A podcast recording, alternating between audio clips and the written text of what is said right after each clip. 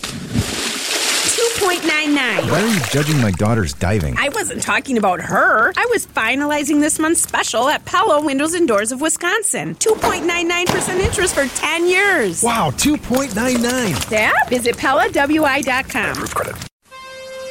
The Wisconsin State Fair is here, bringing you the sights and sounds live from the fair. In for Jeff Wagner, here's your host, Ryan Wrecker.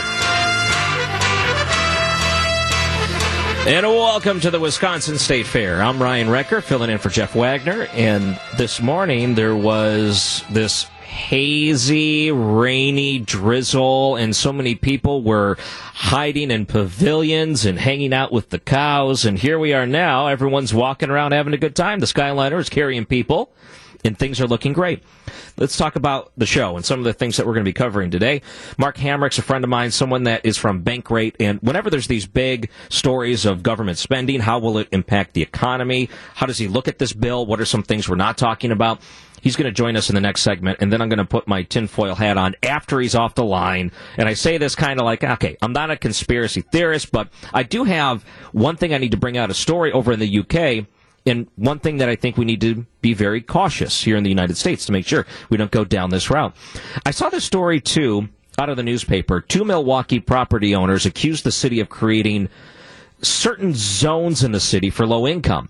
And it's an interesting argument that they're making, so we'll talk about that later in the show, too. I want to give a big shout-out to my Uber driver, Robert, who was listening to WTMJ while driving around and across Milwaukee this morning. We had a good conversation. Things that were going on. Early morning fair, this is day 5, and it's show 5 for me on WTMJ. When I was younger, I had a part-time job working for the Parks and Rec Department for the city that I lived in. And one of the big events was the giant fair once a year. And it was the only week of the year that they would allow you to get overtime as a part-time employee. So I took advantage of that. One year, I worked 120 hours that week. For a 7-day period, 120 hours. It was backbreaking. I was younger, and I was able to keep up with that sort of pace. And this was way back in the day before cell phones and things like that. So you would show up, and you would work all day, no distractions. My treat was a little Rice Krispie Square. That's pretty much what they fed you during that time. And I remember I found a beeper on the ground, and the guy came to retrieve it and gave me $20 for finding his beeper on the ground. That's probably the most I got paid during that whole time. I wanted to give you a few observations about the Inflation Reduction Act and how the media, in some ways, are covering it. We'll have some clips of this, hopefully, later this hour. But I wanted to point out, last night and this morning, I was watching some of the weekend coverage, and I'm just going to point out NBC because that just happened to be what I was watching on TMJ4. And with that, they were discussing the passage, working through the weekend, and NBC set up exactly, okay, here's what the bill is, here's basically the bulletin points, here's what the Democrats are saying about it, and here's what the Republicans are saying about it. That would be the way you would normally set up a story. No big deal, right? So I timed it. From the start of the article, or at least of the news coverage on, this is the national coverage from NBC News, it was a minute and 19 to give the Democratic side to it. And then they gave the Republican rebuttal of 16 seconds. 16 seconds. I thought to myself, wait, no, is that fair? Is there any obligation for them to give the same side? Or is it always, okay, this is the big spending package. This is going to be President Biden's legacy. No big deal. That's just how it works. So I went back into time, and I decided to look into 2017 when the Senate passed the Tax Cuts and Jobs Act. And I tried to find exactly after the Senate passed it, so this is before it was signed by the president, and really, how did they cover it? So when they were covering that after the Senate passed it, immediately, they started with oppositions of the act, and they started showing pressure to Donald Trump. So they looked at it as a negative, and here's what the opposition has to say.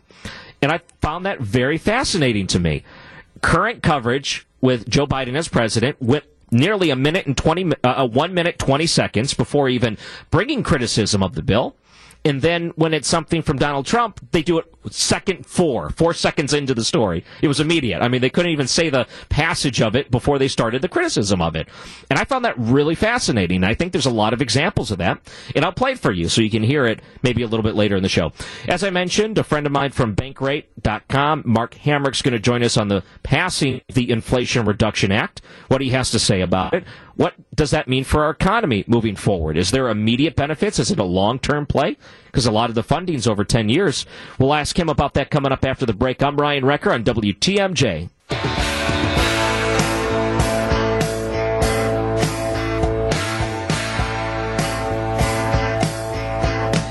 And welcome back. I'm Ryan Wrecker on WTMJ. We're at the Wisconsin State Fair.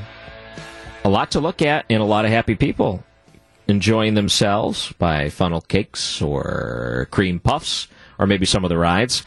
And over the weekend, it was one of those moments where Senate worked for once over the weekend, and they passed the big bill that will probably go down as President Joe Biden's biggest accomplishment over the past year and a half or so. They call it the Inflation Reduction Act, and there's a lot to it that's really has nothing to do with inflation. So what will the impact to the economy be? Joining us now from Bankrate.com, Mark Hamrick. Good morning. Hello, Ryan. Good morning, sir.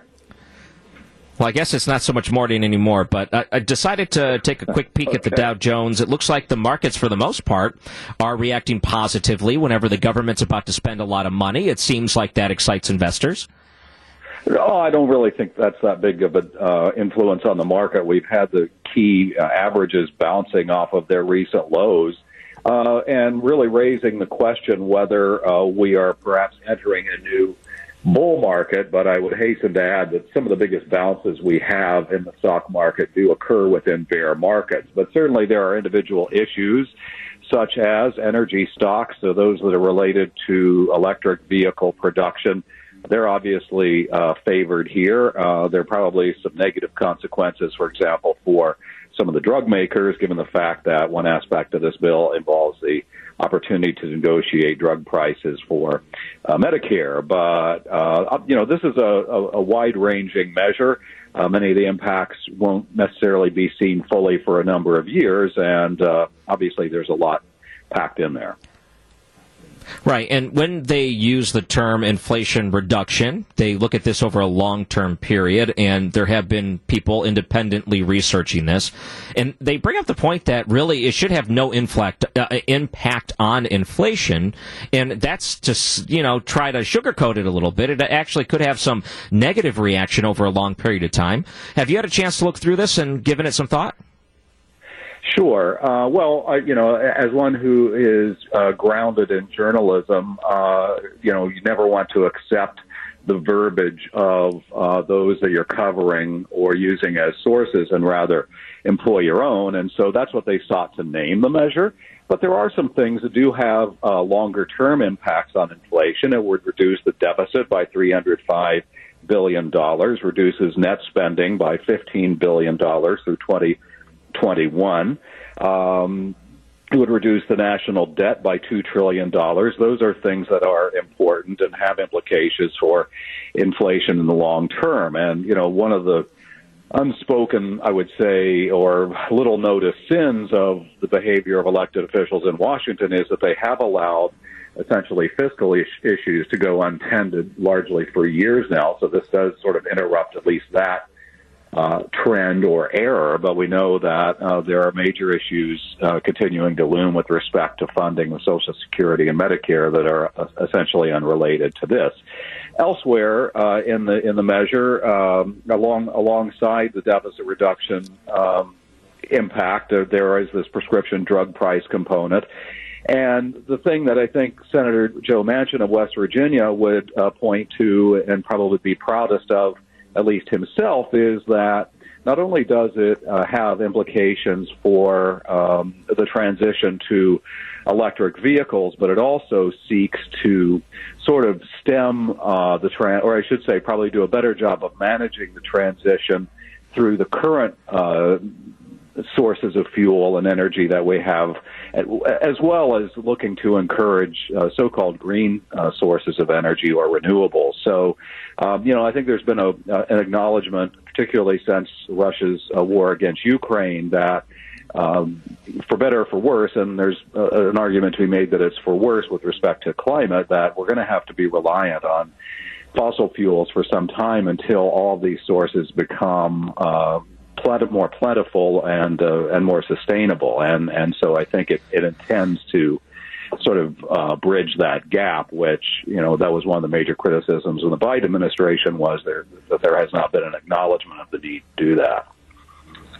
So part of this is the tax credits for electric vehicles. You can get a used electric vehicle. You can get a new electric vehicle. You actually can get some tax credits for that starting somewhat soon. And immediately I thought about the cash for clunkers, because the idea was, let's get some of these gas guzzlers off the road, and if you upgrade to something more efficient, then we'll give you a big tax credit for it. And a lot of people took advantage of it, but ultimately they looked back and said it didn't really have much of an impact that they thought it would. So looking at the policy, a lot of it is climate related. I understand that they're giving money to education to try to help schools, businesses, and things like that. I even saw that money can go to buying electric school buses if they wanted to. So there's a pretty wide-reaching effect that this money could be used. And, of course, the Affordable Care Act, expansion of that. They're looking at spending over 10 years. I mean, this is a lot of money that's going to be infused by the government. And one of the things that a lot of people are a little upset about is spending billions of dollars over 10 years to hire more IRS agents. So the enforcement side of this, in order to offset the deficit and the spending that's going forward, it sounds like it's just a lot of more taxation. Well, it doesn't raise taxes on anyone under $400,000 a year in income, but it does intend to force corporations to pay taxes where they're escaping that now. And a number of companies that have been identified, at least on Wall Street, include Tesla and Ford. And then the question to be raised, do you think they should not have to pay taxes to the federal government? In terms of the EVs, it looks like that transition in terms of really utilizing that tax credit is not really going to be that beneficial in the near term, because one of the aspects of the law intends to require the sourcing of the technology for the vehicles from within the United States. And I think we'd all agree that, you know, broadly should be a good thing, but it also may inhibit the opportunity for people to use it. There are also limits that include a $55,000 price tag limit on a car and an $80,000 SUV. Those are pretty high prices, but also families making $300,000 or more, which is obviously a pretty high level of income, they are not eligible to get it as well. I mean, obviously, the major issue with EVs right now is that this is really sort of a burgeoning marketplace, meaning there's not a widespread availability of kinds of vehicles. There's a lack of less expensive vehicles available to prospective buyers. And, of course, the supply chain disruptions with semiconductors has inhibited auto production mightily. But I think over the next couple of years, and I think this goes through maybe 5 to 7 years from now, over the next few years, there's going to be a tremendous opportunity for Americans who want to buy an EV to do so, and to the degree that tax credit would be applied to any of those vehicles, obviously that can help them. It'd be curious to see whether perhaps the auto manufacturers might actually raise their prices in reaction to the credit, and still try to stay under that ceiling. But I think it's been broadly commented about in recent times that once and if the semiconductor and other component shortage is addressed, there probably is going to be a flood of vehicles come to the market. And that could actually have a dampening impact on prices, because there may, at that point, and people would welcome it, be essentially more vehicles available than might be demand for that. And that should have a positive impact on prices, where that's been a major contributor to inflation over the past year or so. Great. Mark Hamrick from Bankrate.com. I'm sure they can read your work. Just go to Bankrate.com. That's where we work, for sure. Thanks so much, Ryan. I appreciate it. Easy enough. Mark Hamrick joining us here, and thank you so much for joining us, too. The Acunet Mortgage Talk and Text line, if you want to call in, 855-616-1620. Be nice to hear from you here today on this Monday, day 5 of the Wisconsin State Fair. I'm Ryan Wrecker on WTMJ.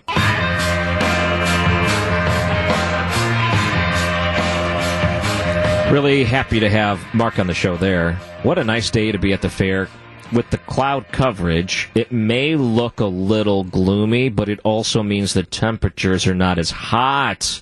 If you made it to the state fair this weekend, you went home sweaty. I don't know if you'll go home sweaty this morning. So pleasure to be with you. I'm Ryan Wrecker, at Ryan Wrecker on Twitter. Ryan Wrecker Radio. You can find me on there. WTMJ is broadcasting live from the Wisconsin State Fair, and thanks to the Coakley Brothers and Brothers Interiors, the State Fair studio has a brand new look. You can come by and say hi. I guess they upgraded part of the carpeting and such. Steve was telling me that the carpeting used to be this orange-red. I wish I could have seen that. I love the retro stuff. But it also came with its 40-year-old smell. So now everything's all nice. I get here, and they're rolling out the red carpet for me. It's beautiful. So big thanks to them. And you can come by and say hi at the studio. We'd love to wave at you through the glass and give a thumbs up. That's the only finger I want to see as we are here at the State Fair. I wanted to put on my tinfoil hat for just a moment, and I'm sorry that, again, I don't necessarily believe in a lot of these conspiracy theories, and this one really isn't a conspiracy theory, but it's going to sound like one.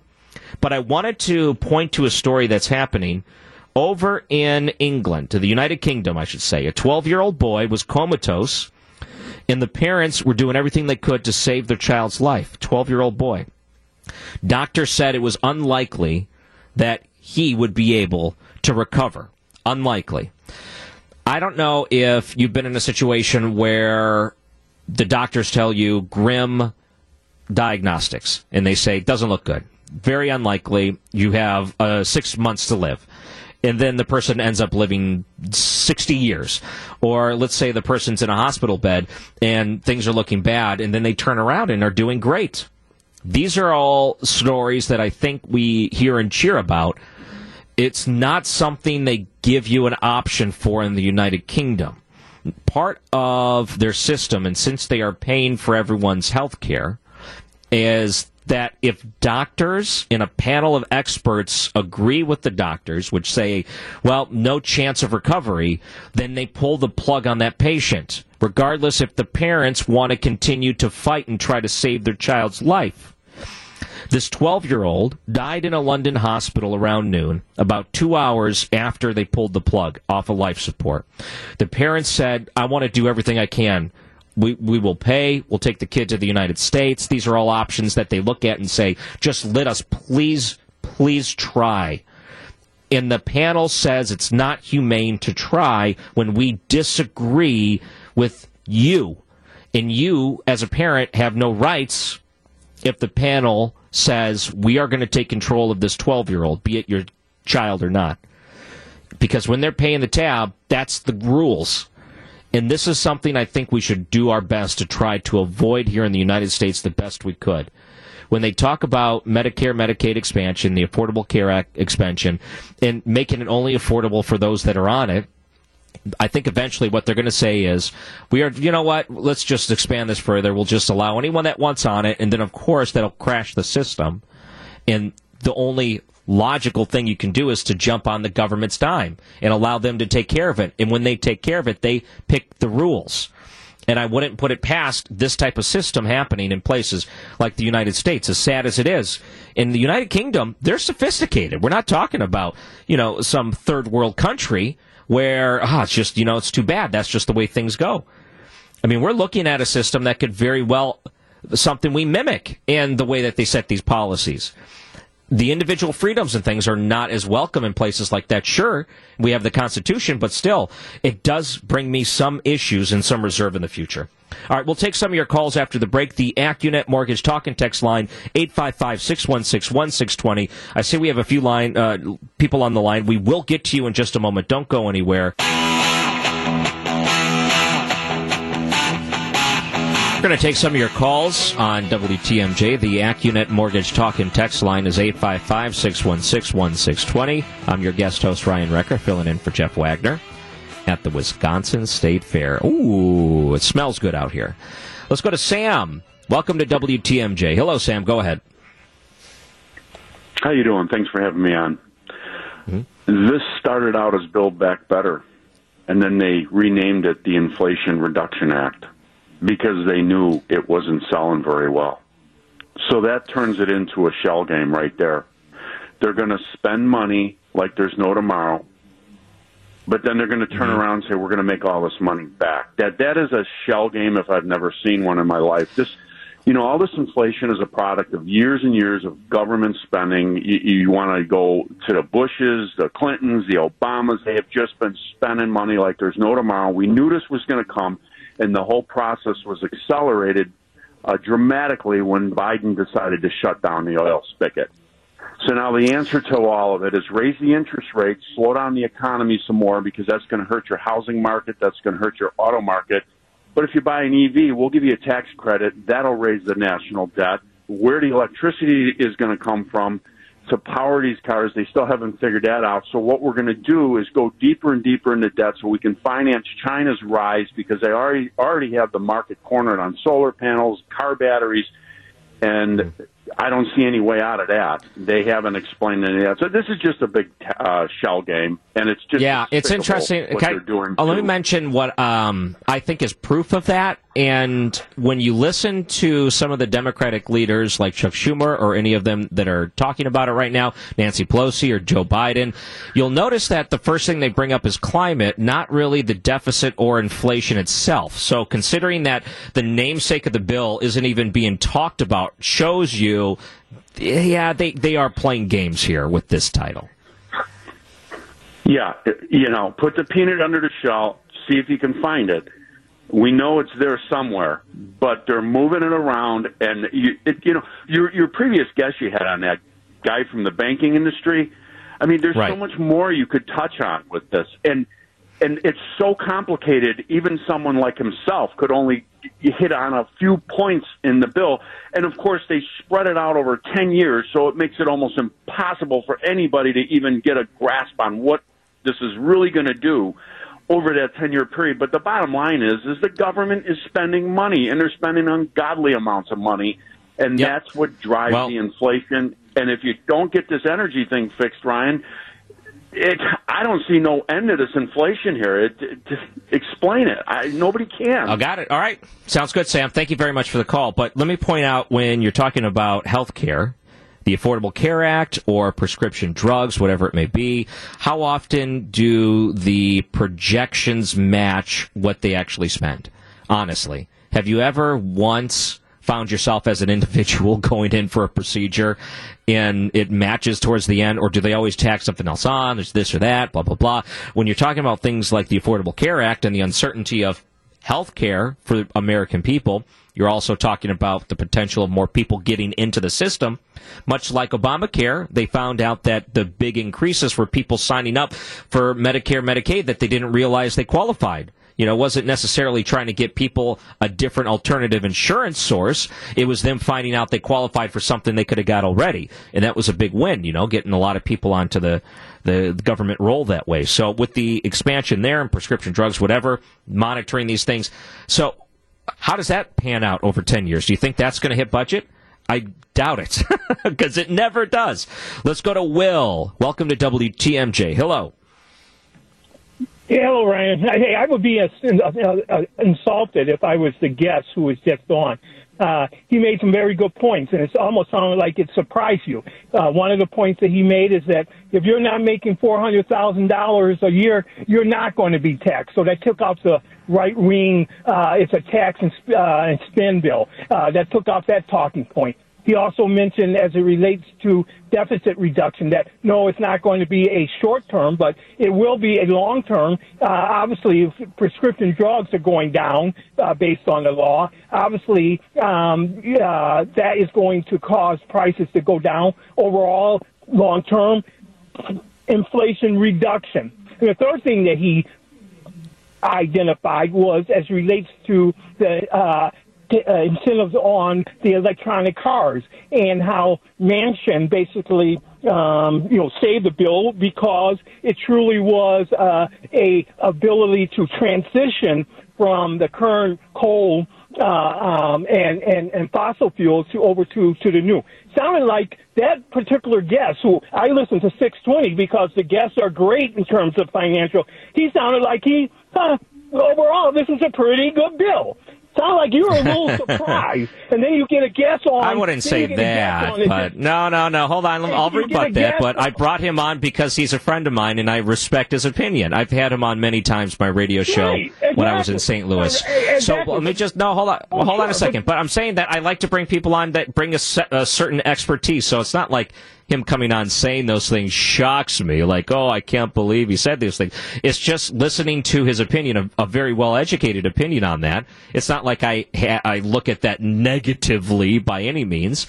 But I would counter, when it comes to the $400,000 threshold, is when you add all of these different IRS agents into the mix, you know they're not going to be targeting those with incomes over $400,000. So now you're going to be putting a burden on those under $400,000, $300,000, $200,000, under $100,000 through these excessive IRS agent intrusions into your life. I would say that is probably the most likely scenario for spending that extra money on the IRS. So it does impact people making less than $400,000.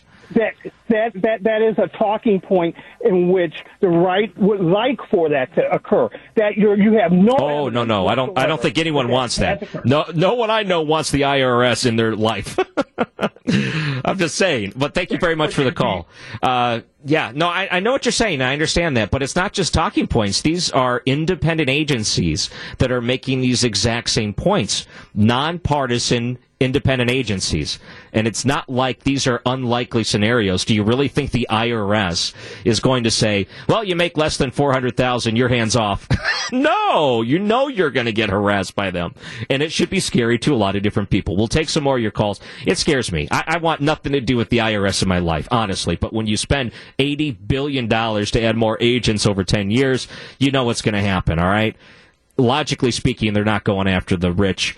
And because, well, there's less rich, we'll just put it that way, proportionally speaking, you know that percentage-wise, they're going to have to go after those that are making incomes like you and me, well under the $400,000. 855-616-1620 is the Acunet Mortgage Talk and Text line. I'm Ryan Wrecker on WTMJ. From the Wisconsin State Fair, I'm Ryan Wrecker in the beautiful WTMJ studios. Hello to all. I enjoy waving while we have the opportunity, and anyone that may be standing and watching, hello to you as well. Let's take some more of your calls. We're discussing the Senate this weekend, addressing inflation with the act, $800 billion roughly, and I'm going to say that by when all is said and done, it's never what they tell you it's going to be. So I'm just going to put this up to $1 trillion and call it a day to try to make up for what I know is going to be more spending than what they're anticipating. Let's go to David. Welcome to WTMJ. Go ahead. Hi, Brian. Thanks for taking my call. I couldn't agree with you more. And the reason being because we know at the end of the day, what's being promised in here, and according to the CBO, it clearly stated along, and I told you the call screener with the, some of the leading economists, I think it was over 230 of them, this does nothing to address inflation whatsoever. Let's make that clear. It's just they threw it out there to make the bill sound like it's, halfway decent, and a lot of people are not even going to bother reading the bill, let's be honest. And the end of the day, to your point with increasing the IRS enforcement, rather than doing that, we should be simplifying the tax code rather than hiring almost, essentially 100,000 IRS agents almost. And, your point with, hitting smaller people, of course, that's what it is. I mean, if people don't realize when you get audited and you get a letter from the IRS, sometimes it can take a tremendous amount of time, and it's a lot of work, and you can take depending on your situation, I think you would realize, Brian, that you can take it to 10 different accountants, and they may come up with 10 different outcomes for you. And the reason being because the tax code is that complex, unfortunately. And you're right, and being able to simplify it was going to be one of the big rallying cries there for a while, and you're negligible at best when hitting inflation, and even so, that has to be, everything plays out the way they say it's going to play out, but when it comes to government spending, how often does that happen? One other thing that you brought up that I think is important to address with the IRS is so many different people that are working independently. Some of them call it side hustle, some of them look at it as a way to work for themselves, and I've been talking to a lot of of Uber drivers, because that's what I use to get to the radio station and back, since I don't have a car while I'm visiting. And I talk to them and I say, what do you think about this? They're not happy. And there's a few things to it, because think about this. When you're covering your whole books, it's different. When you're getting paid by an employer and they're just automatically taking taxes out, then that's one thing. That's easy. Right. But when you're working for yourself and you're getting money by third party and they don't count you as an employee, now all of a sudden you forget to file one tip. I mean, the IRS could audit you for that, and that's scary. Considering that they're going to go after people probably making less than $50,000 a year, working independently in these third-party jobs, trying to scrape things by and harassing them because something wasn't reported the right way. And you can think, okay, the IRS is trying to recover $1,000 from them because they put something on the paper wrong. Is that really how you want to spend the IRS's time, harassing people over $1,000 that are making $50,000 a year? That's not a good use of time, and it's just going to pound the average day person. I really see that happening. Yeah, and the other thing is this: the other point with the climate change and all that other stuff. There are so many subsidies being given towards the electric vehicles, both new and used. And you look at the price of the vehicle itself, an electric vehicle, it's way more expensive than a combustion engine. So essentially, when they say, "Well, listen, we're against wealthy people," well, look at the amount of money that's going to be spent towards buying these expensive cars that people. Let's be honest; they're not usually poor buying a Tesla or any other car that's equivalent to that. And so it's just astounding to me that you really have this idea of okay, well, we're going to do this, we're going to do that. At the end of the day, it's really your money, and it's being taken from this person to that person, and it's just a never-ending mess of transferring the money.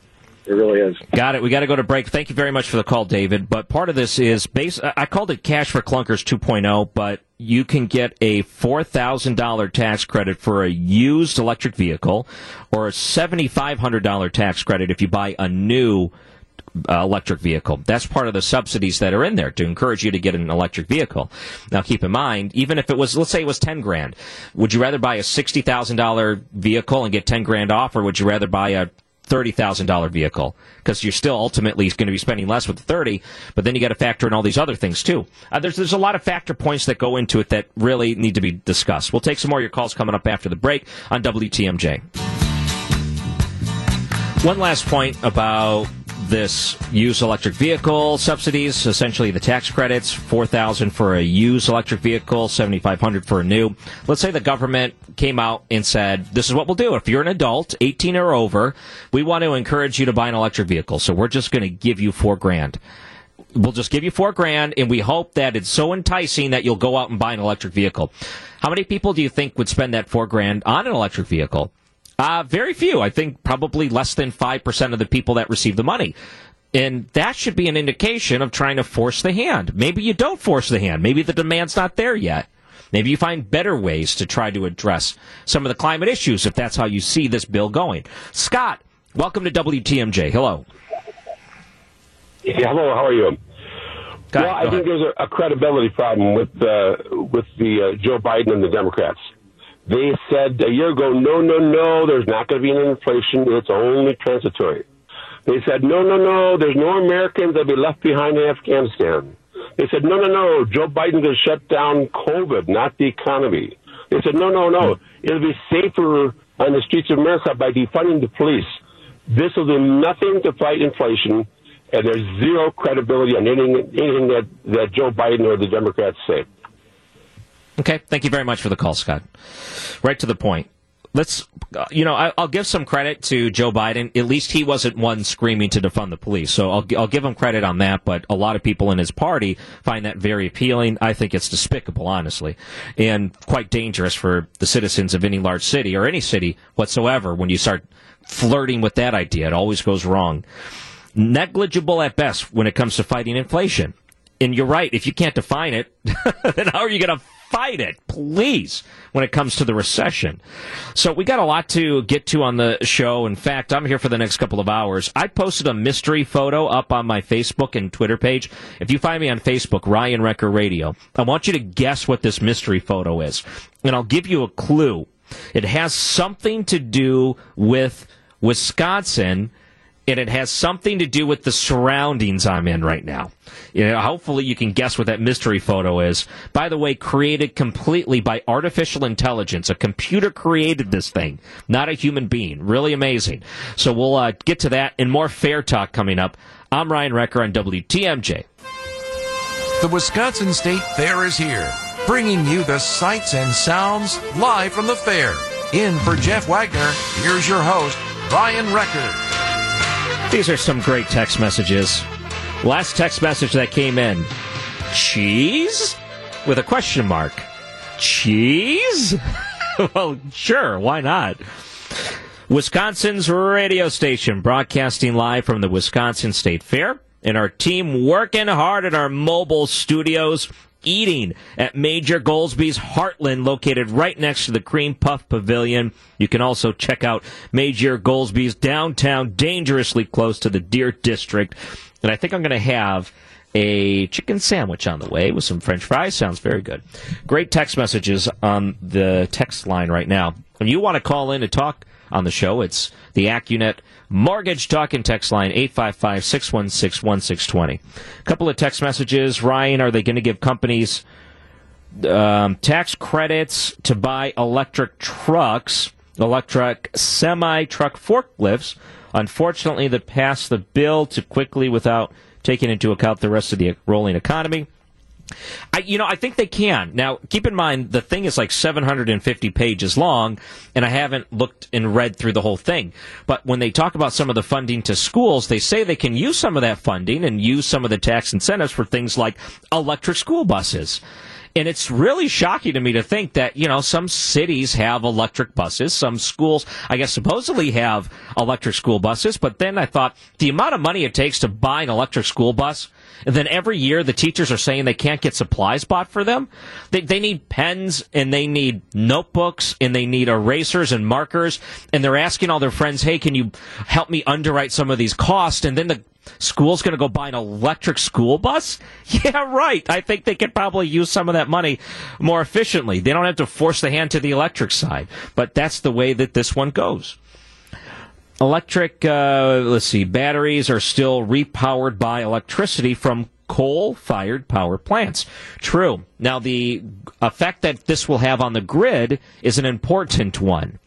So keep in mind, just like solar, if it's cloudy like it is in Milwaukee right now today, you're not going to get a whole lot out of your solar panels. You can't rely specifically on those solar panels on days like this. So there's a couple of things you can do. There could be a generator situation.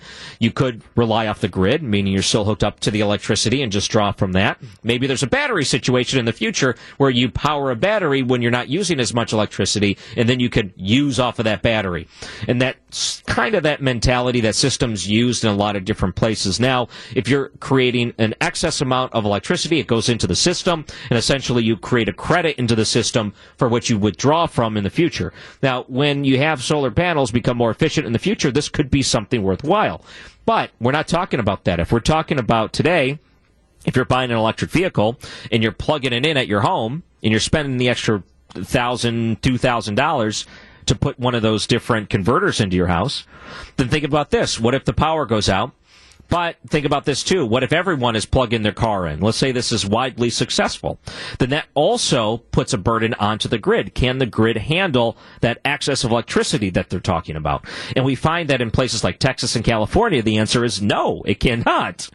You have outages, brownouts, and that is going to affect a lot of people, too. So these are real practical things that we need to work through that this bill does not address. So that's important to point out.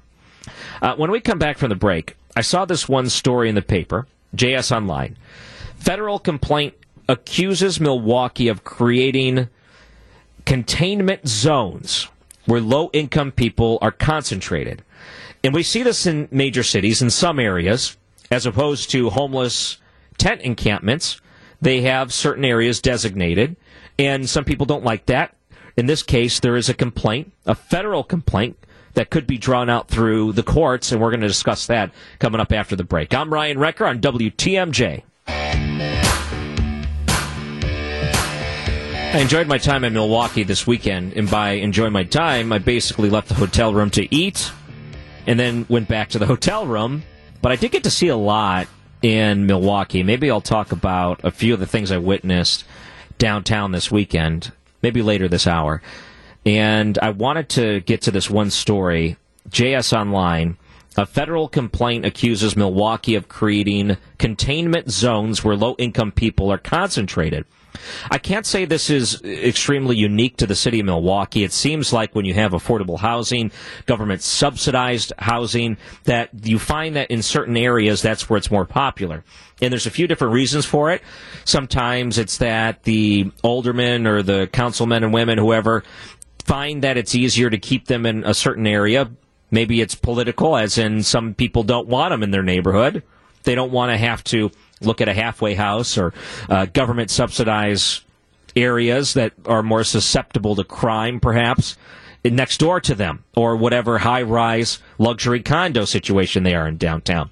There's going to be areas that naturally just seem to make the right fit. And I get that. And here's something else I get. If you're going to be able to provide these areas to people, they should be safe. They shouldn't be loaded with roaches. They shouldn't be bowing at the wall. I get that. And there's the other side to it. And I'm more inclined to look at this side, too. If we are today talking about a society that agrees, and a lot of people do, that housing is a universal basic right of an individual, meaning that you have the right to have a roof over your head. And if you can't afford that, the government will pay for it, is one that a lot of people are finding is gaining steam. And this is becoming a little bit more dangerous because the caveat is, if, let's say, the government does provide this for you, then the person says, then I get to pick the conditions that we stand on, meaning that if I don't find this to be fit, I'm allowed to live wherever I want, and this should be guaranteed by the government. And that's not the case, and that shouldn't be the case. I think it's great that as a country we are compassionate and we want to take care of people who are poor, and we do that in a lot of different ways. Medical care is taken care of. If you're poor, elderly, unable to take care of yourself. If you're disabled and unable to work, you do have income so you don't starve to death.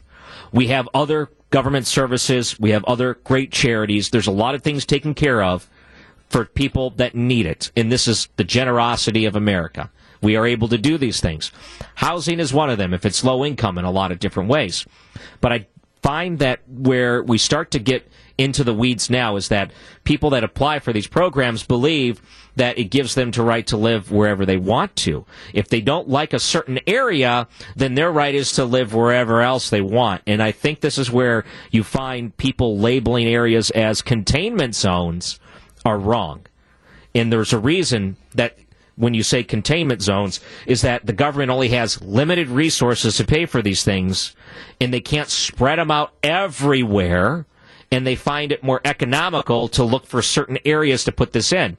And it shouldn't be a surprise to you that when certain low-income housing come in, then the values of the other neighborhoods or the buildings, the living areas, normally go down. And we're just saying this generally speaking. It's not always like this, but generally speaking. So this is why you find a lot of people say, I don't want my home value to go down. I don't want my apartment value to go down. I don't want the value of my business building or whatever it is going down. So this is why they find some issues with it. So you have an incentive to try to make sure these places don't turn into slums, because then everything else goes down with it.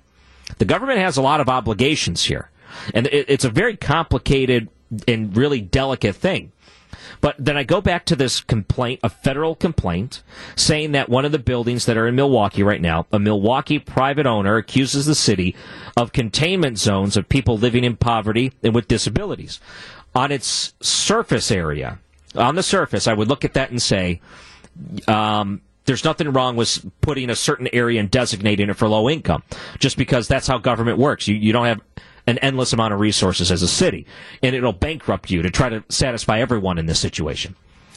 But then I go a little bit further in the article, and I realize that some of the housing that they're discussing has walls bowing in, stone walls bowing in. That's a big no-no, because now you're talking about people could literally get hurt living in a situation like this. You can't have them living in roach-infested places. We should have standards, and it should be humane, and we are more sympathetic to that. But I got to tell you, I can see both sides on this one. You can go check out that article. I just thought I would point it out. Every city is dealing with this, and this is what you find, too. Some people have no ambition to better themselves, and this is perfectly fine for them. This is what they want because they're happy. I think there's a certain amount of that goes on. And then there's a lot of people unhappy with it. And I think that should hopefully be the motivation to get them to want to do more with themselves and to better themselves and find a better situation. There's no real guarantee to say that, okay, you can move outside of the city and get better accommodations, then go do that if you want to better yourself. Then don't pick that one place if you have a voucher that allows for you to go anywhere else. Go do that instead. You have that ability. And there's definitely charities that will help you move. You have to take advantage of these things and just be smart. Maybe in a lot of ways, it's just laying out the resources and options that people have so they don't have to live within that if that's what they're unhappy with, as opposed to going through the lawsuits. That could be, seems more pragmatic that way. I'm Ryan Wrecker. You're listening to WTMJ.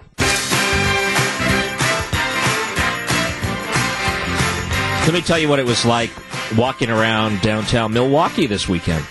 It was hot. If you came to the fair, you realized that you brought something home with you that you didn't pay for, which was a lot of sweat-soaked clothing. But you probably had a good time.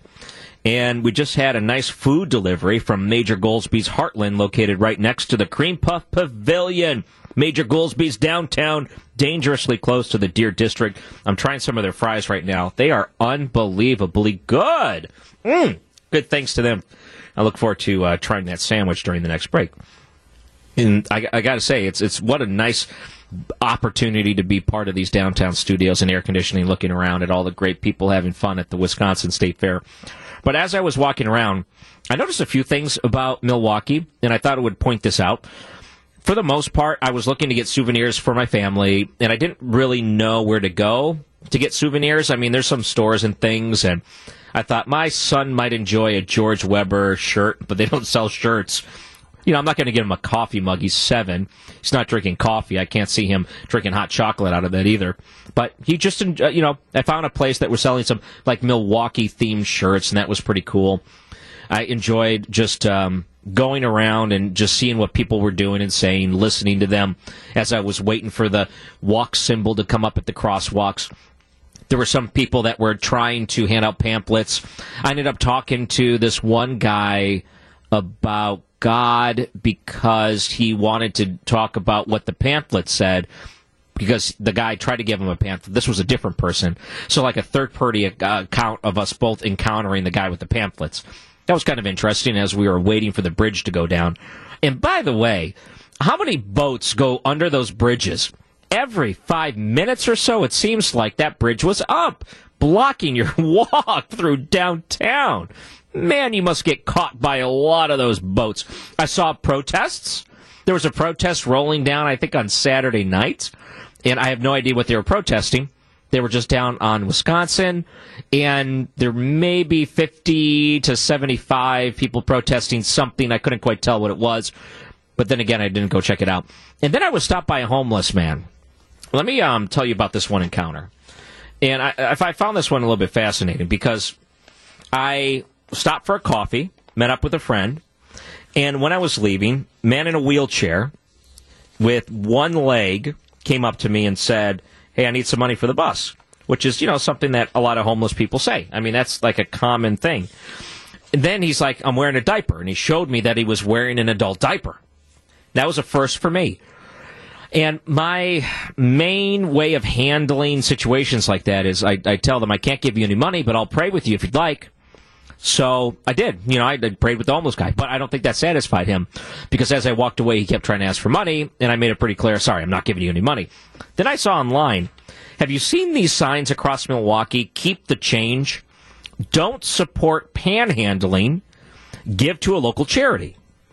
These signs are in certain areas, and basically they're on poles. You think that they would be like don't park here signs, you know, street cleaning schedules, things like that, or speed limits.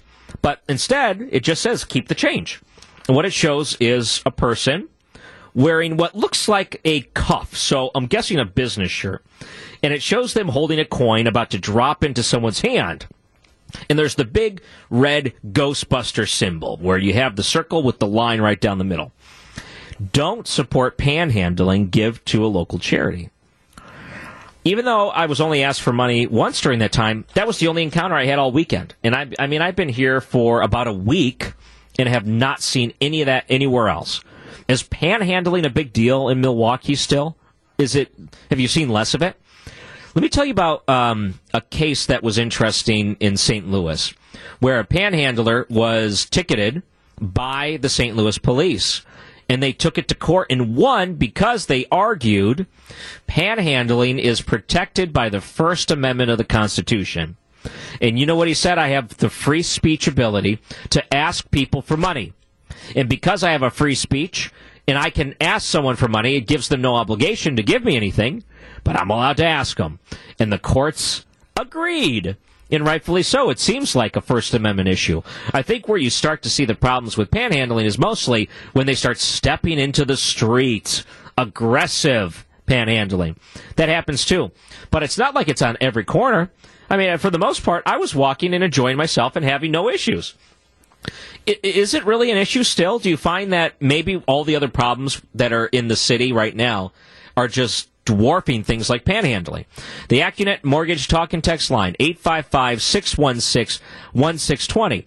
I think when you open up the local news sources and the headlines are, how many people were hurt last night? Here's where they got hurt. And I don't even want to really get into why they got hurt, and I think you can probably figure out, but it seems like a daily occurrence anymore. I think what you find is that people are more worried about the safety of themselves, that they don't want to be bothered by a stranger on the side of the road, and rightfully so. There's danger and potential danger with that. Even though what I've found through my own experiences is that people, at least homeless people, really have no threat level to me. For the most part, I have never felt threatened by a homeless person. And they pretty much keep to themselves, and then they go spend their money on something that you would never spend your money on, most likely. And that's it. That's why I say, you know, I'm just not going to do it. I'll talk to you. I'll pray with you, but that's about it. And for the most part, it hasn't gotten super aggressive in some areas, and I haven't experienced it for myself, but maybe you have. Is that what? Is this even a priority level that you find trying to fight panhandling? Because when I, again, look at the headlines, shooting. 5 people over the past 75 minutes. Highways everywhere. It's scary. That's the stuff that you want to address, violent crimes. You want to address some of the issues of criminals getting cycled back onto the streets. You don't want to have to deal with that. At least with the panhandling, you can. 855-616-1620 is the number. Hope to hear from you.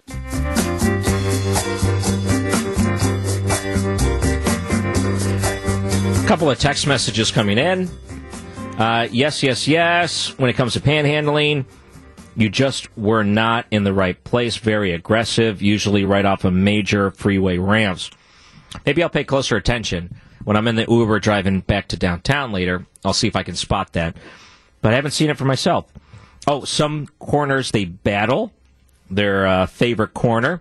Sometimes they're organized, believe it or not. I've seen situations where they divvy up the corners and then meet back in. It's like they're organized, union-like in a way. One person said, "Did you pray for him to grow his leg back?" Could you imagine what even made you think of that? What? Why would that cross your mind? Come on. Here's another text message on panhandling. I drive for work to local businesses. Today I am on the south side, and I was asked for money 3 times. Yeah, call in with those experiences if you'd like. You know, tomorrow's going to be a really big night here in Wisconsin, of course. In the Milwaukee area, there's some pretty big, voting that people are going to be watching. And what we're going to find right now is who's going to be the candidate to run for Senate for the GOP. And governor, I should say, run for governor in the GOP. And I know that WTMJ is going to be covering a lot of this tomorrow night, and I think a lot of people are pretty excited for it. I'm going to point out that how many people do you think only watch the attack ads, and that's how they base their entire impression of a candidate? The Guardian put out an article said Democratic ads boosted extremists in Republican primaries. Was that wise? And I thought about that here because I spend time watching local television, and I see a lot of ads, and I hear a lot of ads. How many of you turn on the TV and know that there's going to be at least 2 to 3 political ads served to you during that time, up until the primary and tomorrow, going through the polling? I think most people are going to go vote, and they're going to be just tired of it, and they're going to say, fine, this will take me up until the general election in a few months. But I'm tired of seeing the different ads, but they're so effective because you get this certain impression of someone after it's just nailed into your head over and over and over and over again. And maybe the wrong ad is playing for a candidate. This is what the article argues. It argues that in the areas like Michigan and states that you find them hammering Republican candidates based on their affiliation with the former president, Donald Trump, that makes more people want to vote for them because it's pointing out the fact that they got the endorsement from Donald Trump. There is a certain effect that a former president can have in an election, and those are somewhat important. Now, keep in mind, going back to the last election, Barack Obama didn't do a lot of endorsing before primaries, right? It was mostly the general election, would go out and knowing that he was no longer the president, just kind of waited to see who that person was going to be without picking sides. You find that with other former presidents. Once in a while, they'll do that. Donald Trump's a little bit different. He goes out there in primaries, and he'll go out there and try to endorse certain people. And that seems to have a bump for that person. And he likes to brag when it does have a bump. But what we're finding is the alternative has been happening, too. I think that the savviness of a Donald Trump, knowing the media and the way that people cover him, knows that if he gets out there and endorses in a time when most former presidents will not endorse, that's just another opportunity for that name to get out there even further. And it gives him free publicity. The one thing the guy's good at is getting free publicity. And as they point out in this, they say that even attack ads that try to associate you with Donald Trump, or you as a candidate, I should say, with Donald Trump, works in favor of the candidate that's getting the support from Trump. Isn't that something? So if you use that as your campaign ad right now, and you've seen a lot of it on television, an awful lot of it on television, that it's going to have the reverse effect that you hope it will. So I'm hoping by the general election time, we see less of it, because I'm just getting tired of it. So tired of it. Tell me you're not tired of it as well. I need a break from these political ads. Whew, it's exhausting. I'm Ryan Wrecker, filling in for Jeff Wagner on WTMJ. And welcome back. I'm Ryan Wrecker, filling in. And I wanted to point out that if you're watching the ads right now, you probably realize that it's got to be a pretty close race in the Republican primary race for governor right now. Rebecca Kleefisch, Tim Michels. Those are the two ads I see the most of. One after another. One after another. And sometimes you see the Donald Trump thing, sometimes you don't. Former Lieutenant Governor Kleefisch has a slight lead over Michels. It looks like 36% to 34% among Republicans, with 14% still undecided.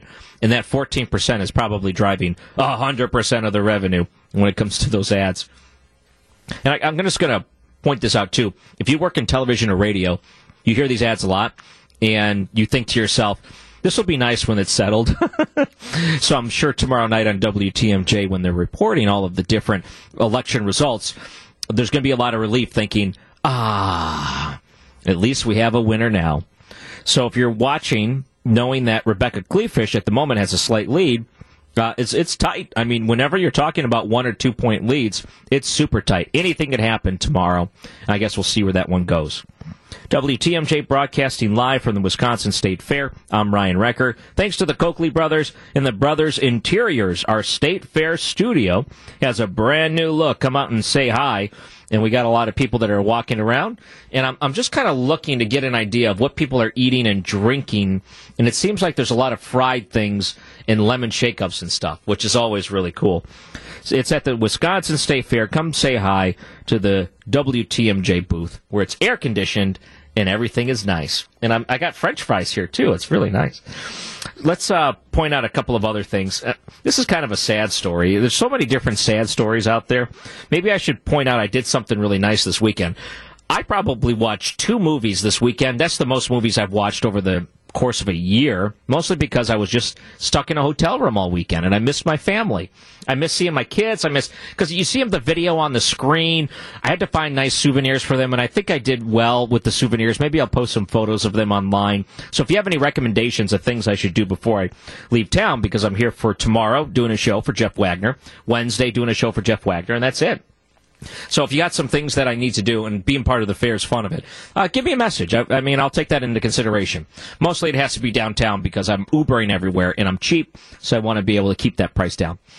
Okay, that was fun. Just for a second, because there's so much like stories that are hitting right now that really concern me, and one of which is the situation that we continue to see in Ukraine, and there's a new report out of Ukraine.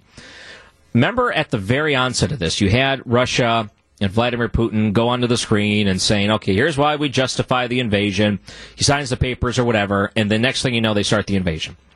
What you immediately had was a reaction from the entire world saying, we do not see this as justification to enter the country of Ukraine.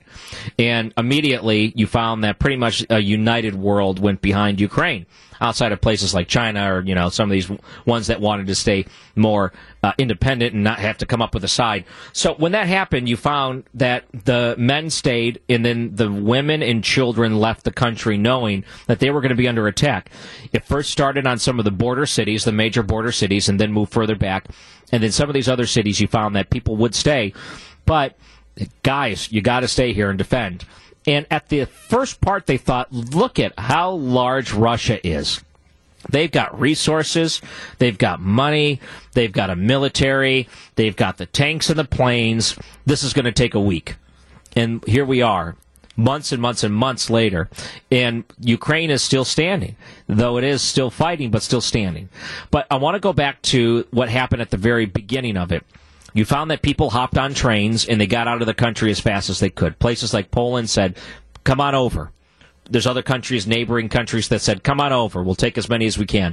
Even here in the United States, cities would say, if you can find a plane ticket, come on over. We'll take you in. And rightfully so. And it is justified to say that we were very welcoming and understanding of the situation and sympathetic to it. And we even saw people here in the United States go over to Ukraine to fight. All of these things happened. Here's what now they're finding in reports that are truly disturbing. As people were fleeing Ukraine, the war-torn country, about 200,000 children are feared to have gone missing. This breaks my heart. I think about it as a father, and I think about how difficult it would have been to say goodbye to my family as I fought for my country. Because that's the situation a lot of these fathers were in. You saw the videos of them crying as their wife and children were on a train leaving for safety. And you think to yourself, I may never see them again. Never in a million years would I think that part of that ride would mean that they're scooped up by another organization or cartel or whatever it is and sold and trafficked. I could never imagine that in a million years. But in the chaos and everything else that happened, experts believe that portions were forcibly removed and taken, and they fear upwards of 200,000 children have gone missing since the invasion 5 months ago. This is one of the worst stories I've read, and I think about the resources and money that we're giving to Ukraine in order to try to help them. And maybe it's equipment, maybe it's missiles, maybe it's planes, whatever it is, expertise, training. Maybe it's trying to help them fortify. Maybe it's humanitarian, whatever it is. I keep thinking this is an endless money pit. We're going to be throwing money at them forever. But if someone were to tell me we're going to put something together to try to rescue these kids, I would sign that on the dotted line any day, because I just can't imagine the anguish that any family would go through being able to fight for their country and know that their loved ones were sold. I just can't imagine that. And it also goes to show you how evil the world is. I mean, what an evil, evil world that someone would think of that as an opportunity to take advantage of women and children. I just can't. It just breaks my heart. I'm Ryan Wrecker. You're listening to WTMJ. I want to make a confession. That confession was when I was working from home during the pandemic, I rarely wore dress pants, let alone jeans, so I ended up purchasing sweatpants that looked like jeans. So if I was ever on camera, or any of my coworkers could see me because I was on camera, it would make the appearance that I was wearing jeans, but really I was wearing sweatpants that looked like jeans. It was one of the smartest things I've ever done in my entire life. Just wanted to admit that. Malcolm Gladwell slams working from home. In the New York Post, they wrote about this, and the author is known as one of the intellectuals. He's a thinker, and, you know, he's not a bad dude. But he came out and said remote work is hurting society and that a recession will likely drive employees who are sitting in their pajamas back into the office. Now, I take exception to that because I liked working in my pajamas, and it was great. I mean, think about it. If you could be comfortable, isn't that better than being uncomfortable? And I've actually seen to the point, and I'll talk about the Bill Maher piece next hour, where he was saying that sometimes people even buy, like, suits, and the bottom half of the suits are sweatpants that look like regular suit pants. Now, I haven't got to that point yet. And I'll just tell you this, too. I am here at the WTMJ studios at the Wisconsin State Fair, and I am not wearing sweatpants. So when I go out in public, I don't wear them. But, man, was that a great advantage to have. Do you think he's onto something, though? Working from home is basically the downfall of society. What, and he scolds you. What have you reduced your life to? So he's wrote a lot of different books. And, you know, he makes a point. He said that people want to be part of a team, but if you're working from home, you don't feel like you're part of a team. That's kind of a sad thing, isn't it? I would almost argue that people are more efficient at home. And for most people, that might even be a more fun lifestyle. I'll tell you what I enjoyed, not filling up my gas tank during that year. That was fantastic, not having to worry about driving to work or putting mileage on the car. And I felt like I was able to do everything I needed to. The one thing I did have was companionship. You didn't have the people around you. But then again, the government was telling you not to have people around you. And they were giving you incentive not to have people around you. If they're now looking at this and saying that it was destructive and that we need to get ourselves back into the office, maybe they have to, part of it, recognize and maybe go back onto the record and say they made a huge mistake at the start of this pandemic, and that mistake was trying to drive you away from everyone else. They kind of started this whole pattern now, didn't they? Gladwell's message would be likely received in some of these different areas where people are actually encouraged to work from home.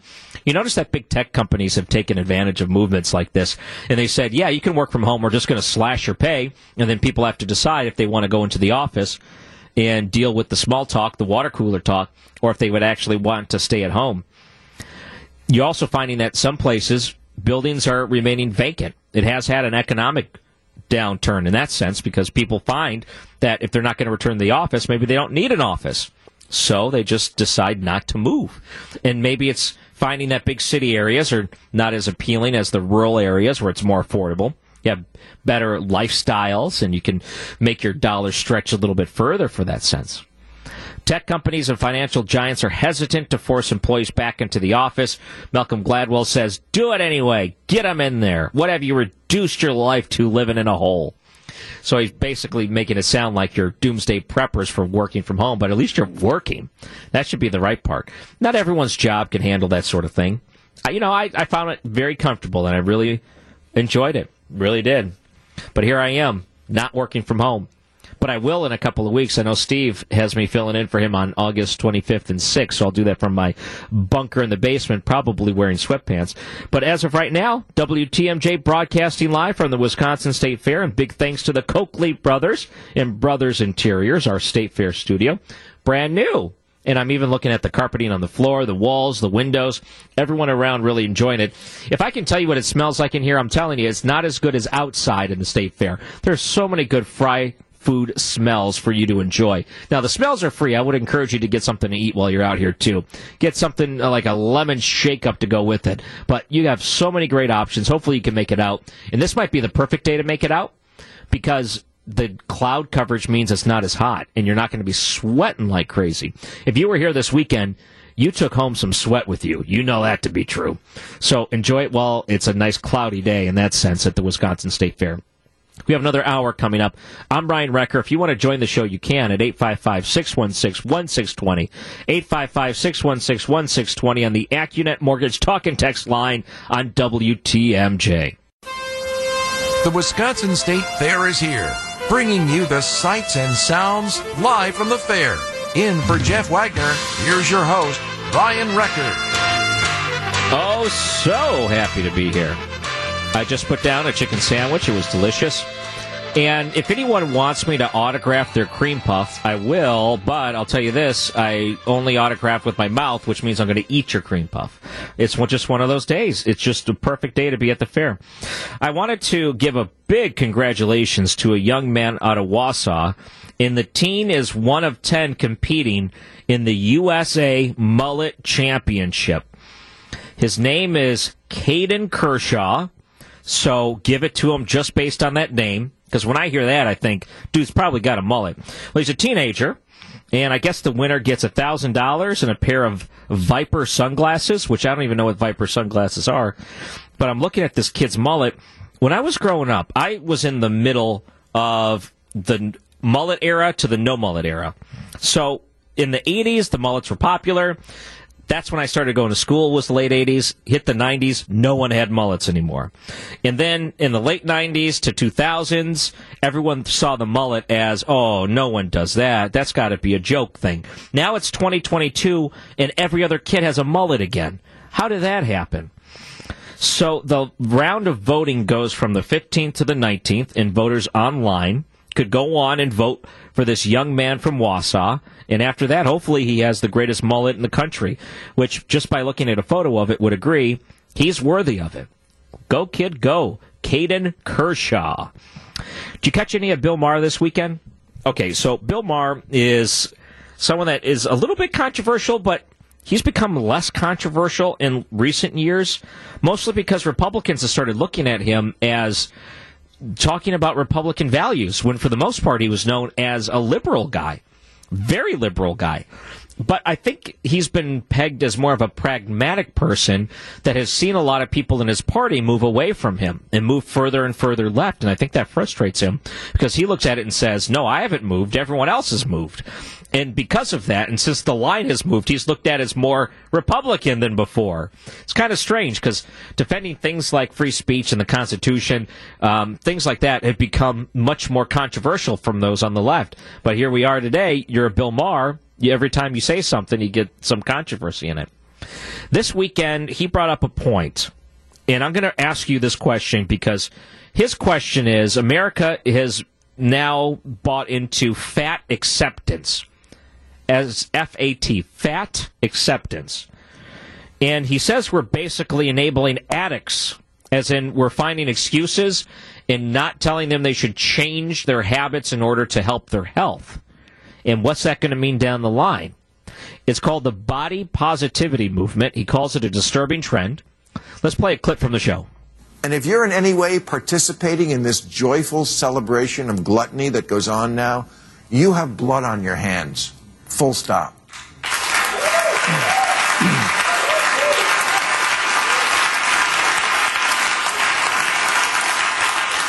You can make believe you're fighting some great social justice battle for a besieged minority, but what you're really doing is enabling addicts, which I thought we decided was bad.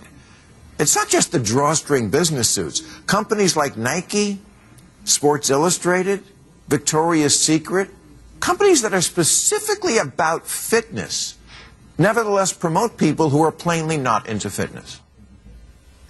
So he makes this point as part of like a 7-minute commentary. It was a really popular one over the weekend. And I'm going to ask this question to you. Are we a society of enabling addicts? Now, when he uses terms like blood on your hands, I seem a little extreme, right? Right? Is it? But are we a society that enables addicts when it comes to problems with our health? 855-616-1620. 855-616-1620 is the number on the Acunet Mortgage Talk and Text line. Is Bill Maher right? Do we enable addicts in our society? We'll take some of your calls right after the break on WTMJ.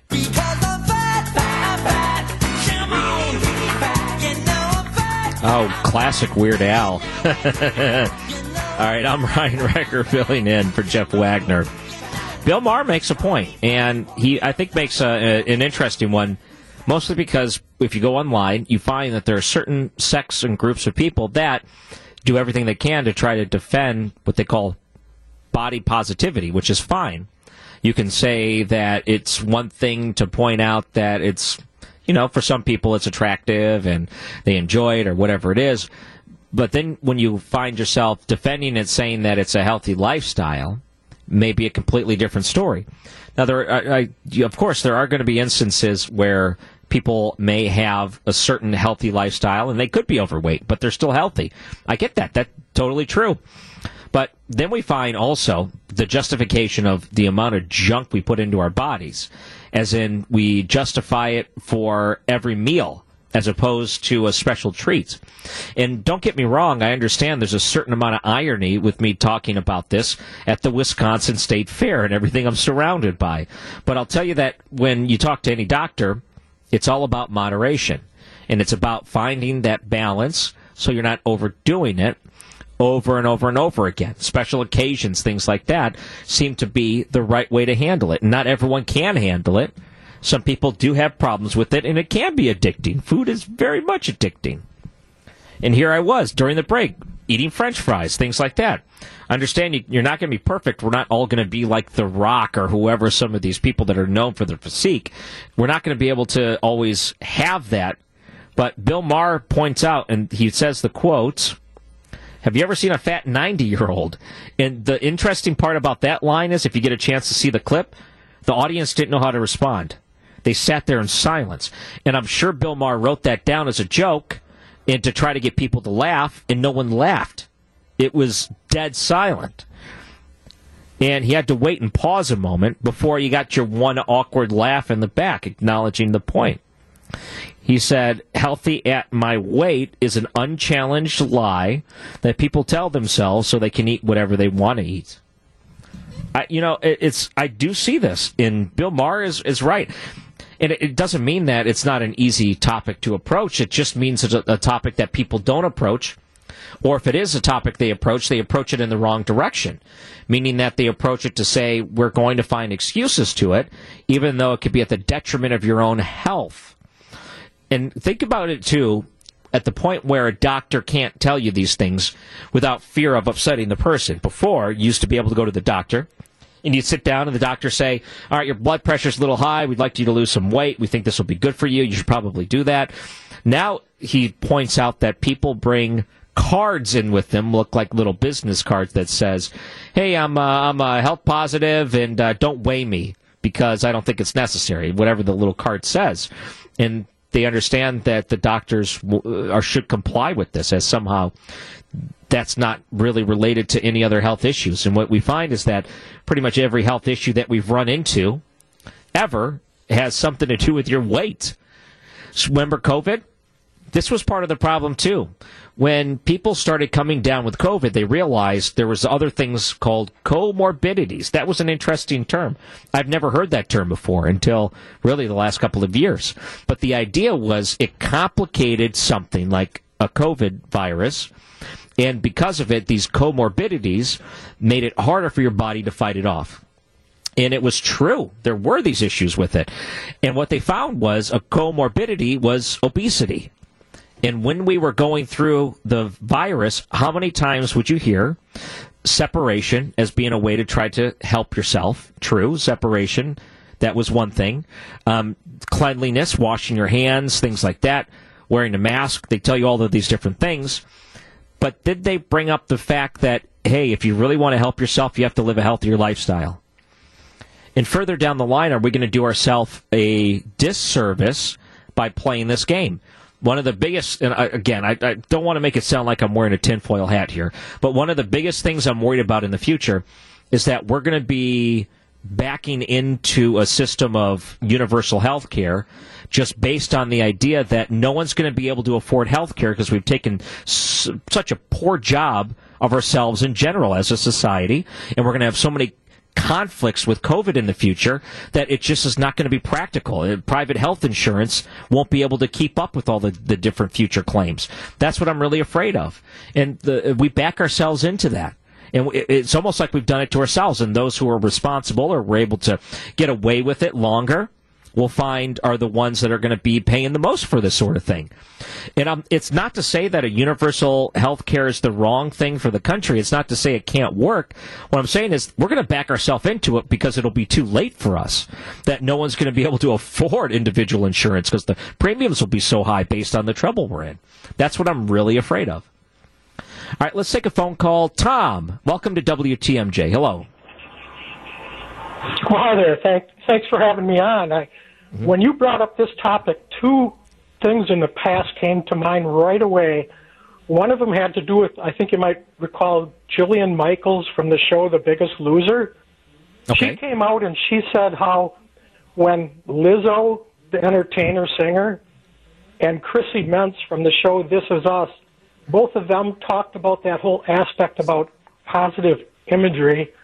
And what Jillian Michaels was saying was, well, that's great, but you got to understand that really you're promoting something that's unhealthy and people shouldn't be looking at it that way. And she was shot down royally for that. The other aspect that happened a couple of years ago in the past was they brought up the fact of, and they used a couple in particular, I forgot what state it happened in, but they were going to be taken to court over the fact of how obese their kids had gotten. And right away, it was a society issue again that shot them down for the people that got shot down were the ones that were promoting the fact that they should be taken to court. And that was I thought that was ridiculous. No, parents have a responsibility, and entertainers when they're out there in the public, fine if they have a great body, you know, self-love and image and stuff. But for them to maintain and hold that it's good or it's acceptable from a healthy standpoint, that's just ridiculous. That type of justification. Thank you for the call, Tom. Really appreciate that. Let's take some more of your calls on the Acunet Mortgage Talk and Text Line, 855-616-1620. Does Bill Maher have a good point here, meaning that as a society we're enabling addicts and we're addicted to food? We'll take some more of those calls coming up. Hold on after the break on WTMJ. You won't get no dessert till you clean up your plate, so eat it. How about that? More Weird Al. So we were sitting here in the studio, and we were doing that last segment, and there's about three guys that walk by, and I'm like, oh, he looks familiar. Wait a minute. Is that Tim Michels that just walked by the WTMJ studios? So while we had our last caller on, and we were talking about that topic, I said to Mike Spalding real quick, hey, go get him. See if he wants to come on. So we tried to run him down. I don't know if he will. Is he here? Come on in. Yeah. I think we got lucky here. Let's do that. Well, come on in. I thought that was you. Good to see you. Welcome into the WTMJ studios. Thanks for having me. Here, go ahead. You can sit right there. Grab that microphone right there. Just by coincidence, you walked by. That was really nice. Well, we were at the dairy barn, and working our way over to the exhibition center. And I had to stop and get a cream puff. And, like, hey, let's just wave in the window. Did you get a flavor? I just had the regular one. It was so good. I can't believe it. I can't believe how good they are. Yeah, I know. I forgot how tasty they are. I think they said, 14% are still undecided. This may determine if they vote for you or not. But how did you eat it? Did you split it open, or did you have it like a sandwich? No, I did the sandwich thing. So. Did you? Yeah. No, I probably wasn't delicate enough. I'm not really a delicate kind of guy. And a lot of it oozed out the side and dripped on my shoe. But that's all right. Okay. Well, you didn't get any stains on your shirt or pants, so that's nice. Important. That's very important. That's how I would have done it. Yeah, I eat like an 8-year-old sometimes. Yeah. How are things going? Tomorrow's the big primary. Yeah, we're so excited. I have to tell you, since I got in this race 4 months ago, it's just been a meteoric rise, and people are excited. They're ready for change. They're just tired of politics as usual, and they look at me and they see an outsider, a businessman, a veteran, and they're just saying, hey, I don't like the direction of government. I don't like the direction of the country or the state, and everywhere everywhere I go, we've just been getting swarmed here at the fair, too. It's crazy, the positive response. People are just saying, you, Tim, to me, you look like something different. You feel like something different. You're very genuine, and that's what I'm looking for in politics. People are getting pretty fed up with the state of government these days. Tim Michels just happened to walk by here after grabbing a cream puff, and it was nice that you were able to join us. You're running for governor as a Republican in the primary. That's tomorrow. And there are, you know, more than a dozen percentage points up for grabs, it seems like right now. So what are you doing to talk to them? What's your message to them so they vote for you? Well, we think that people at the end are going to break our way. So if they haven't made up their mind to vote for Rebecca Kleefisch over the last, 10 years or 12 years, however long, they've probably been waiting for something. And we're that something. And when what we are is, the outsider, the businessman, the non-politician, the veteran, and people find that extremely refreshing. That's why we're surging, and that's why we're going to close this deal tomorrow. Mm. Are you wearing dress shoes or comfortable shoes? Oh, I got boots on, yeah. Are they? Yeah, there you go. Okay, how do they go walk in the fairgrounds? It's bad radio, but I just showed them my boots. I just lifted them up and put it on the table. I've been a boot-wearing guy my whole life. 12 years on active duty in the U.S. Army, wore Army boots, and past 25 years in construction, wore steel-toe boots. So, and I have my boots on today. These are good. These are good for walking around the fair today. Oh, that's great. Thank you for the service, and working construction. What'd you do? Well, Michels Corporation is the largest construction company in Wisconsin. Mm-hmm. We build mainly energy infrastructure. Yeah. About 80% of our business is keeping the lights on, if you will. So we build, power lines and substations, and we build big pipelines like the Keystone Pipeline. Yeah. In fact, Michels Corporation, we were building the Keystone Pipeline on inauguration day, and Joe Biden signed an executive order shutting it down, and that night we had to lay off hundreds of hardworking men and women. And these are great family-supporting jobs with great health care, great benefits. And unfortunately, everybody that's listening today, whether you're a Democrat or independent or Republican, we're all paying the price for shutting down the Keystone Pipeline. Well, you would know this then. So with the Infrastructure Act, a lot of it is climate change related, and they're looking for more electric vehicles, things like that. Are we even ready for that much strain on the grid right now? Not even close. Not even close. So that's something that I also bring to this race, and I'll bring to the governor's office, is a very intimate understanding of the electrical grid and of energy policy. And we're not even close to being ready to have, even 10% electric vehicles. Mm. I think there's about 2% electric vehicles on the road right now, probably even less here in Wisconsin. Mm. I think a lot of those are in California. But, it's going to take decades and decades, There's some goals out there. We want to be 100% electric vehicle by the year 2050. I even think that may be challenging. It's possible. But, right now, people want to get from point A to point B. They want to take their kids to school. They want to get to work. They want to go buy groceries and shopping. And the most cost-effective way to do it is through gasoline-powered vehicles right now.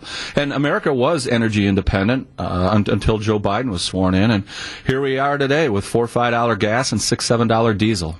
Does your crew warn you, don't eat a corn dog while you're here, because someone will take a picture and take it out, Do they warn you about things you can't do at the fair? Well, my wife's with me today, and she's the only one that can tell me what to do or what not to do.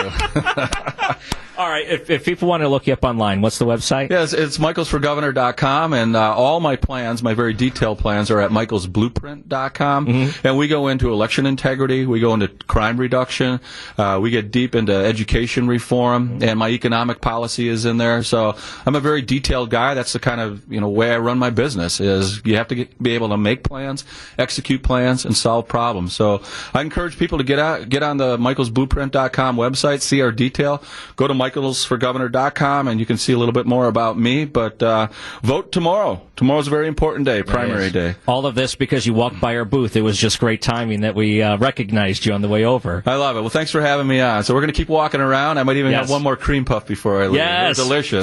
Tim Michels, thank you so much for stopping by. Have a great day, everybody. Thanks. What a cool coincidence. Wow, what a coincidence, honestly, to have Republican primary race for the Republicans, one of the top two, Tim Michels, walked by. Rebecca Kleefisch, I guess, would be next. Now I'm going to have to keep an eye out for her from the mobile WTMJ studios at the Wisconsin State Fair. I guess you'll never realize what you're going to see. You just got to keep your eyes open.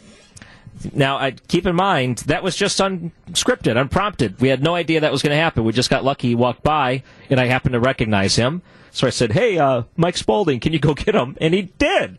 and he was able to join us for a couple minutes. One person on text messaging, I understand Kleefisch didn't walk by, but unfair for you to give Michaels a free endorsement. Now, maybe I should point out that's not an endorsement. I mean, just having him on the air isn't an endorsement. It's just a conversation, opportunity to ask a couple of questions. So it doesn't mean that picking sides or anything. I just thought that was a great opportunity with him here. Just happened to walk by and say hi. So, no. Okay, we can have conversations with people. And she'd be more than welcome to join us on the air. I'd be happy to have her on. One person texted, RIP Olivia Newton-John. TMZ is reporting this now. Remembering Olivia Newton-John. She passes away at the age of 73. So here's what TMZ is reporting. Olivia Newton-John, who soared to international stardom as both a singer and movie star, has died. Her husband, John, says she died peacefully at her ranch in Southern California Monday morning, surrounded by family and friends. Olivia has battled breast cancer for more than 30 years. A specific cause of death was not given. Aw, hate to see that. I know a lot of people, Grease fans, sure. You know, I got to admit, I've never seen Grease, but I understand her cultural significance in movies like that. Well, bummer. I'm sure you'll hear more and see more about that. Text message came in, and I think this has to do with our interview just a second ago. The Keystone Pipeline has nothing to do with more oil. It's just cheaper for the company to transport. We take the risk of pollution just for a few hundred jobs. The oil is already in the world's collection of oil. Well, not exactly. I would disagree with that. Now, right now in Canada, they were also upset about the ending of the Keystone Pipeline because they have this oil, and they produce their own oil, and they export oil. And the United States, being one of those, being just a neighbor, makes it easy for us to get it through a pipeline. That's safe and clean. When you put it on a train and have to transport it, maneuver it around, and things like that, it makes it more likely for you to cause problems. And the worst situation that we run into is then when you're talking about oil from foreign countries on the other side of the planet, if you're talking about the Saudis or anywhere else, now you're going to have to transport this stuff, what, on a tanker? Now you're going to have to put it through the water? Now you're even talking about the environmental standards of other countries who are refining and pumping this stuff. Who do you think has a better track record when it comes to environmental safety? North America or, I don't know, anywhere else in the world? They don't have the same standards that we do. So ultimately, when we put ourselves in the situation where we make it harder for us to move and use our own oil, and we cap it because we don't have the flow of it, then you're going to have to get it from somewhere. And that somewhere is going to come from some places that are probably doing a lot worse when it comes to the environment, environmental standards and whatnot. So I'll just point that out. Thank you for the text message, though. Yeah, there's so many text messages coming in about Olivia Newton-John right now. Bummer to see that. It's TMZ reporting it, and it turns out TMZ is pretty good at getting this right. Olivia Newton-John passing away at the age of 73. Real sad to see that. All right, so when we come back, I wanted to do one thing. On my Facebook and on my Twitter page, I forced artificial intelligence to do two things for me. One, I forced it to produce a photograph, and I forced it to write a script for me. So we're going to look at both of those things. I have the photo posted online. I want you to guess what I told the computer to make me, at Ryan Wrecker on Twitter, or Ryan Wrecker Radio on Facebook. And the other side of that is I'm going to read the script so you can actually listen to what a computer generated for me to read on this radio program. All computer generated, no people involved. That's coming up after the break. I'm Ryan Wrecker and WTMJ. Oh, that's right. Wasn't she also a Super Bowl artist one year, like the early years of the Super Bowl? Oh, wow. That's a bummer. So, just saw that text message, and it looks like TMZ confirming that Olivia Newton-John passing away at the age of 73. I'm sure a lot of people remember her and a lot of her work. Don't forget about her music, I guess, as our producer points out. So I wanted to do this first. I have a certain fascination with the way artificial intelligence is going to take over and probably enslave all of society. And that does scare me because it's probably halfway there and we don't even want to give it the recognition.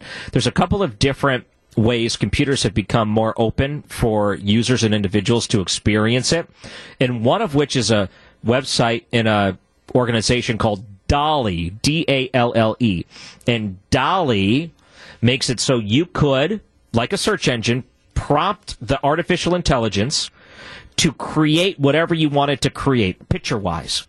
So before the show, I decided to do this. And this is what I asked the computer to create. The city of Milwaukee, shaped like food on a stick, deep fried. Being at the Wisconsin State Fair, I thought this would be the opportunity to deep fry anything. So why not put the city of Milwaukee on a stick and deep fry it? I posted that photo online, and it is eerie. I mean, that a computer can create that. This wasn't a graphic artist that did it. It was a computer that created this. And it's not just with photographs. There's computers that can create scripts for you. So last night I said, okay, let's test it out. I'm a radio show host. I want to create a script like I'm doing a radio show. So this is what I gave the computer. I gave it just a couple of sentences. Here's the sentences. Ryan Wrecker entered the WTMJ mobile studio at the Wisconsin State Fair. He grabbed his headphones and sat behind the desk.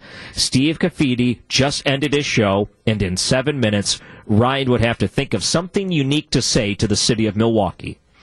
That's what I gave the computer. Now, in the past, a computer wouldn't be able to generate a story based on what you wrote because it has to be comprehensive. Like, you have to play off of what you just said so it makes sense. So here's what the computer wrote for the rest of the story. The radio station had a large widescreen TV monitor that showed Ryan's image on the air as he talked into the microphone. Now, just that first sentence alone, I mentioned WTMJ Mobile Studio, but I didn't mention radio. It was able to figure that out. And it was also able to figure out TV monitors in the studios. That's all common now. So it has to be able to figure some things out for its own. Okay, then the story continues. Artificial intelligence continued. The rest of the crew, producers, researchers, and technical people, were busy running around the booth. Ryan liked being alone with his thoughts before going live on the air. He walked over to the coffee maker, took out a cup, and filled it from the dispenser. There was already 2 cups of coffee sitting there, one for him and another for Steve, who would be joining him soon. Ryan put the cup under the hot water faucet and started to drink it. It tasted like plastic mixed with styrofoam. He hated coffee drinking when he had an upset stomach, but sometimes he had to suck it up and suffer through the pain. Now, the story continues to go. I don't need to keep reading this, but what I'm saying is, if this was like an actual book, the way that they wrote that is so advanced compared to other forms of artificial intelligence. I was shocked that a computer, just based on my internet prompt, was able to do this instantaneously. I typed in those 2 sentences, and it created that as if I was typing it myself. Each sentence took a second, and then it made me wonder, can you write an entire book with artificial intelligence and have it be worthwhile, as in it can create plot points? It could have some sort of continuation from chapter to chapter. Everything seems to fit in with each other, or is it just random based on what the last sentence said? Now, if you're curious the way the story goes, basically I get a phone call from AEG. They said they have a show at the Pabst Theater, so it understands Milwaukee stuff. And it wanted to know if I wanted tickets to go to the show. So I said yes, and apparently the tickets just randomly showed up. And then it said that I needed to promote it on my Twitter account, and then it talked about a letter where the person thanked me for mentioning it in an article. So it goes off and it plays all these different media points. I was so impressed by this. Not only that, but with the artificial photograph that was created, the image that was created, artificial intelligence could basically create a comic book. And who knows, in the future, you may be watching full movies 100% generated by a computer. Who knows? And you might not even be able to tell the difference. But think of the sinister ways things like this could be used. Imitating politicians or people of power. Going through and imitating you. What if you get in trouble for work because someone decides to mess with you based on what an artificial intelligent computer can create? That's scary to me. It's scary how realistic and savvy and lifelike these things have become. If you want to see the photo of Milwaukee deep fried on a stick, I posted that on my social media. Ryan Wrecker Radio on Facebook or on Twitter at Ryan Wrecker.